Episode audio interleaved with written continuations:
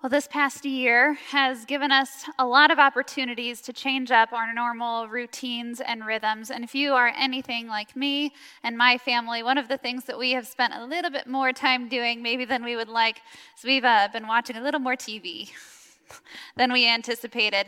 As we were browsing through shows a couple months ago, we came across a show put on by ABC called What Would You Do? Now, in this show, it came out like 15 years ago or so, and it kind of reminded me almost of Candid Camera. There would be a hidden camera stationed, and then a couple of actors who are creating a situation that may just be a little tough to navigate, a little awkward for those bystanders who are walking around. So, for example, in one of the episodes, there's an actor who's pretending like it's his first day on the job as uh, someone working the front desk at a hotel. So there's a line of people waiting to get checked into this hotel, and he explains it's his first day. But over the course of 10 minutes, and then 15 minutes, and then 20 minutes, he's messing up their reservations, and the credit card number is wrong, and there's just a whole variety of issues. And you watch to see how. How do these customers navigate it? How do they respond when they're in that frustrating situation?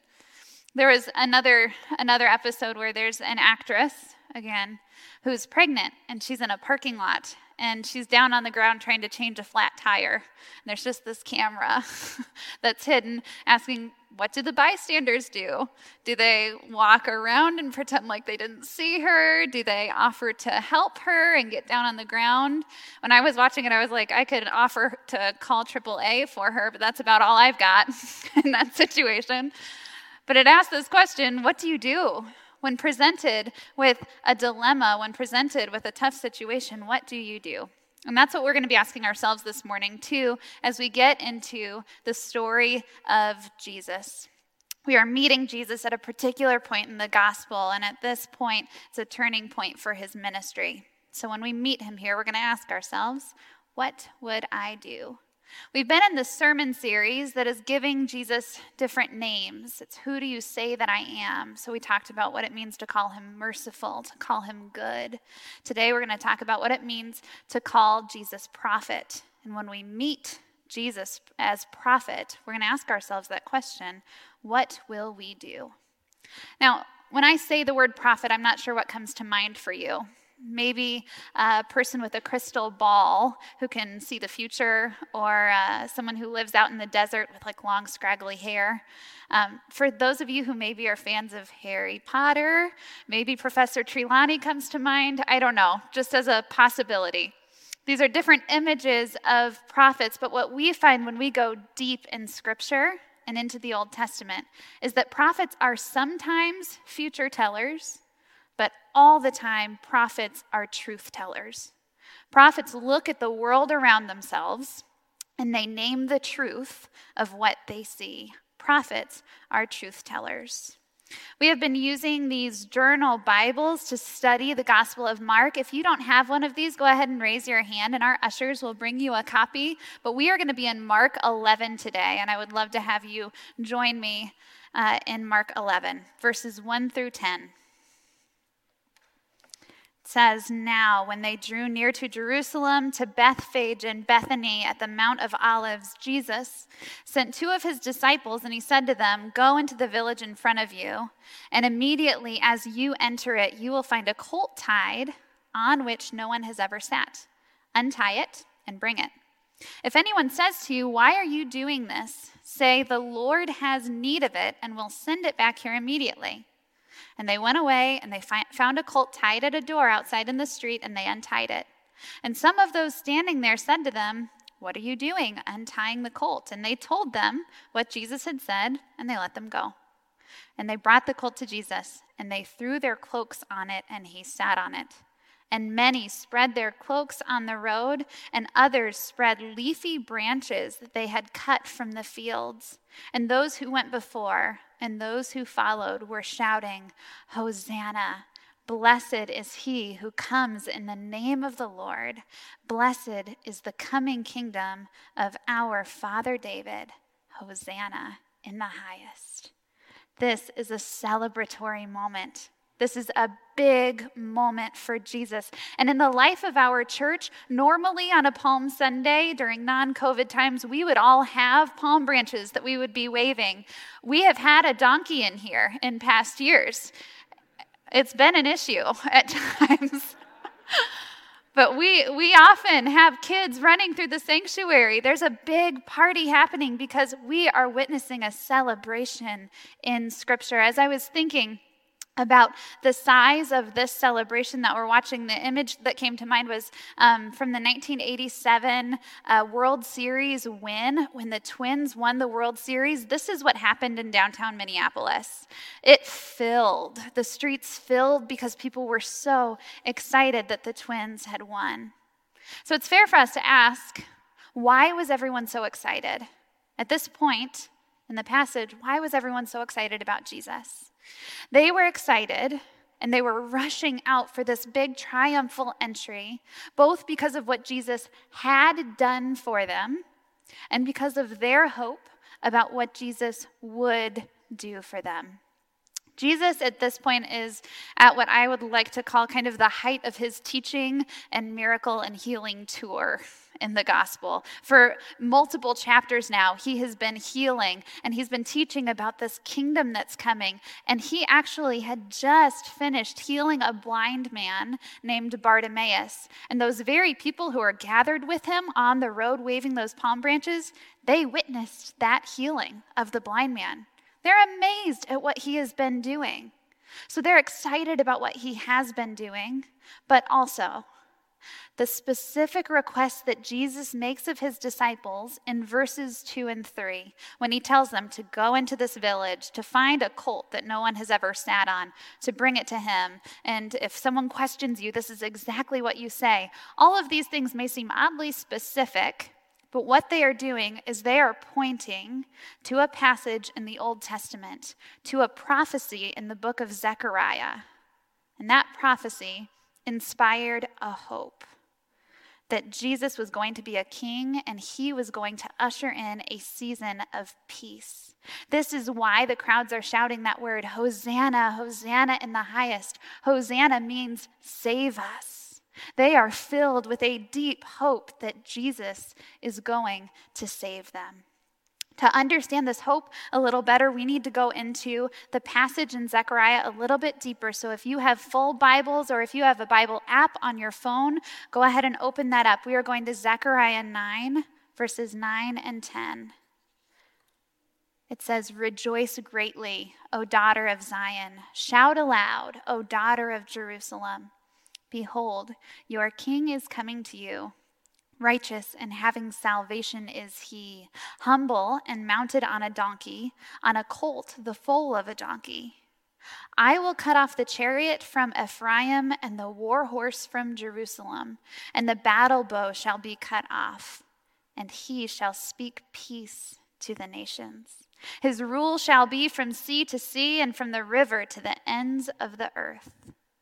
Zechariah here is describing a salvation bringer who will enter into Jerusalem and proclaim a season of peace, the end of war, the end of power struggle, the end of conflict.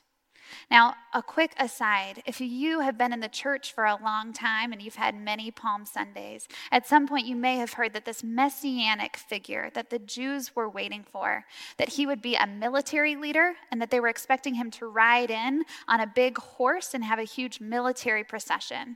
And so, therefore, when Jesus rides in on a donkey and he dies a week later, he subverts those expectations that they had. But actually, if we look at Zechariah, the Messiah that Zechariah is foretelling and foreshadowing, he prophesies that that Messiah will ride in on a donkey, on a non military animal, and that he would bring peace. This is why people got so excited, because Jesus wasn't subverting their expectations, he was fulfilling this hoped for messianic role of a peace bringer who would usher in a new era for them. They got deeply excited, both about these healings and miracles that Jesus was doing and about their hope that he would be the one to do this Hosanna work of saving them. So, this celebration on Palm Sunday is one that is filled with joy and excitement because of what Jesus has been doing and what he would do. What we see at this point, though, is that the people who have gathered on the road are excited about what Jesus is doing for them. And what they don't know in this moment is that Jesus is going to invite them in into a participatory role, that he is going to call them out into relationship with him, and that they would have a role in following with him. What I see often happening in our own lives of faith and in my own life of faith is that it can be easy to celebrate and praise Jesus when I see him at work in my life. But then that next step is the harder one to take to enter into relationship with Jesus and to maybe step in to carrying a cross. Christian Smith was a sociologist at the University of North Carolina, and he studied teens and adults' God images, the way that they understand God. And what he found is that as he interviewed people about their conceptions of God, that one of the images that was most prominent across the board was that of a divine butler. Ooh, get a little uncomfortable just even saying it. A divine butler. It can be easy for us to get into this kind of relationship, though where we call upon God to enter in. We ask Him to serve us over and over again. And this is worthwhile. We are meant to present our requests before God, and we are meant to praise and celebrate Him when He fulfills them. If you are a student or a kid and you have a big test coming up that you're nervous about, and you find that when you show up for the test after praying about it, you feel a deeper sense of peace and you feel like it went well, we praise God for that. Or if you uh, are waiting for a big promotion at work and that comes through, we are meant to praise God for that. Or if uh, you're waiting for an apartment to open up in a near senior living community and it does, we praise God as we present requests before Him. He answers and is often so amazing and faithful. These are those moments that if we were on that show, what would you do? I think all of us would be grabbing our palm branches. We would be praising, and we do praise when God shows up. But as great as it is when God shows up and answers our prayers, Jesus didn't come to earth to be our butler. As we go into Holy, Work, we, Holy Week, we will learn that He came to be our Savior. Jesus came to be our Savior, and salvation requires more than us just stepping back and receiving. It requires sacrifice and it requires transformation, active participation in our faith. This is where we meet Jesus as our prophet today, as our truth teller. As he rides into Jerusalem on a donkey, he doesn't even say a word, but Jesus in this moment is retelling Zechariah's truth that God will save his people. Jesus had warned his followers on three different occasions that he was going to suffer and die and be raised again. And he told them that if people were going to follow him, they would need to take action. And so I want us to go a little deeper into this. If you'll turn to Mark chapter 8, verses 34 and 35. It says, If anyone would come after me, Jesus says, Let him deny himself and take up his cross and follow me. For whoever would save his life will lose it, but whoever loses his life for my sake and for the gospel's will save it. Jesus pushes back against a transactional relationship where he serves as our butler and providing for our earthly needs because he knows that through these miracles and through these answered prayers, those are just a surface symbol of the deeper transformation that he offers us. Jesus tells his disciples that as their Savior, they will need to walk with him. And if we were on that show, that What Would You Do show, this is the point where I think the tension builds a little bit. The heat is turned up here because it isn't as easy to follow Jesus when we are needing to carry our cross. That's what we're asking today. Do we wave our palm branches and celebrate and praise Jesus for the good work that he's doing in our lives? And then as we lay them down, do we pick up our crosses? Do we choose to carry our cross with him this week so that Jesus can offer us true and everlasting and resurrected life that he came to offer. Theologian Dallas Willard framed it this way He said that Jesus didn't die on the cross so that we don't have to, He died on the cross so that we would join Him. This is a very different image than that butler God giving us what we want and cheering and having a big celebration because he, he gave us what we wanted and what we asked for. Jesus, the prophet, teaches us that we have a participatory role in praising Him, worshiping Him, and then following Him. It's fair for us to ask, what does this look like, especially this week? What does it look like for us to take up our crosses and follow Jesus? And this is the question that has been asked since Jesus was here on the earth. The Apostle Paul was one of the first people to write about Jesus after his death and resurrection, and he framed it this way in the book of Galatians. He says, I have been crucified with Christ. It is no longer I who live, but Christ who lives in me. It's pretty simple. He says, More of Jesus, less of me. More of Jesus, less of me. In every area of my life, more of Jesus, less of me. This means more of Jesus in how we spend our leisure time, more of Jesus in how we spend our money, more of Jesus in how we talk to and love our family and friends and neighbors, more of Jesus, less of me. One of our missions partners is Pars Theological Seminary, and they train and equip pastors to advance the church in Iran. They had a, pastor back in 1994 who was active and at work in his faith, and he was martyred. His name was Reverend Tateos Michaelian. He was martyred in 1994. Two months before his death, he was asked to contribute to a new translation of the Bible. And I thought his response framed the posture we are meant to have as we carry our crosses. He said, I'm ready and thankful to give it all I can. This meant that he gave half of his salary to advance the church and to help those who were poor. And he spent his time translating scripture so that more people could read it. And he shared his faith with people who had never heard of it before. And it may be easy for us sitting here in Edina to say, oh, well, he lived on the other side of the world and he was a pastor and he lived in a place that, that was uh, more persecuted than what we face. And so, therefore, that doesn't apply to me. But his posture was one in which he was dying to himself long before his death ever happened. He was saying more of Jesus, less of me. In taking up our crosses, Jesus calls us to be ready and thankful to give it all that we can in the places where he has located us.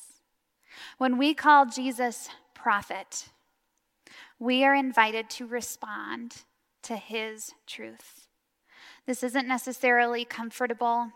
It isn't as easy or as fun as having a celebration and waving palm branches and cheering.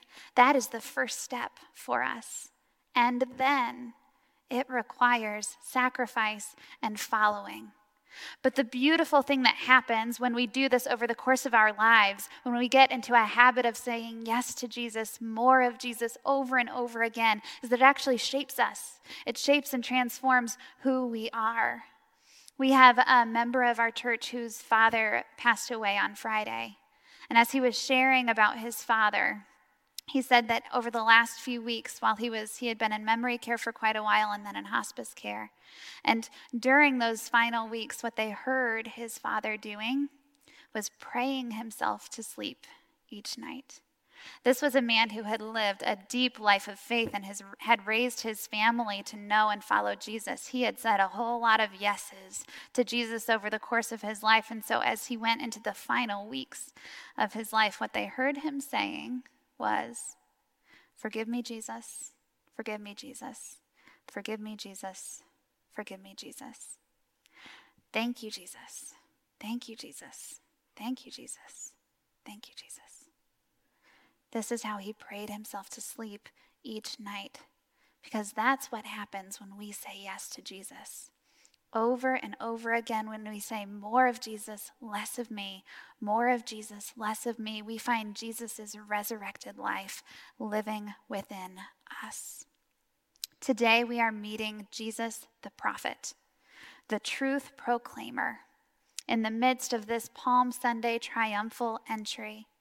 And we have the opportunity to say, Hosanna, save us, Jesus. We worship and we praise you. We have the chance to lay down our palm branches, and in doing so, to take up our crosses and follow with him this week. As we go in to the rest of the week, I want us to take a little bit of time right now. I'm going to invite the band up to rest and to reflect on where you're at. Where is your heart at as we go in to Holy Week, as we prepare to witness Jesus' death on Friday and his new resurrection on Sunday? Our two questions are what, where is your heart as we enter this week? And what does it mean for you to take up your cross and follow Jesus this week?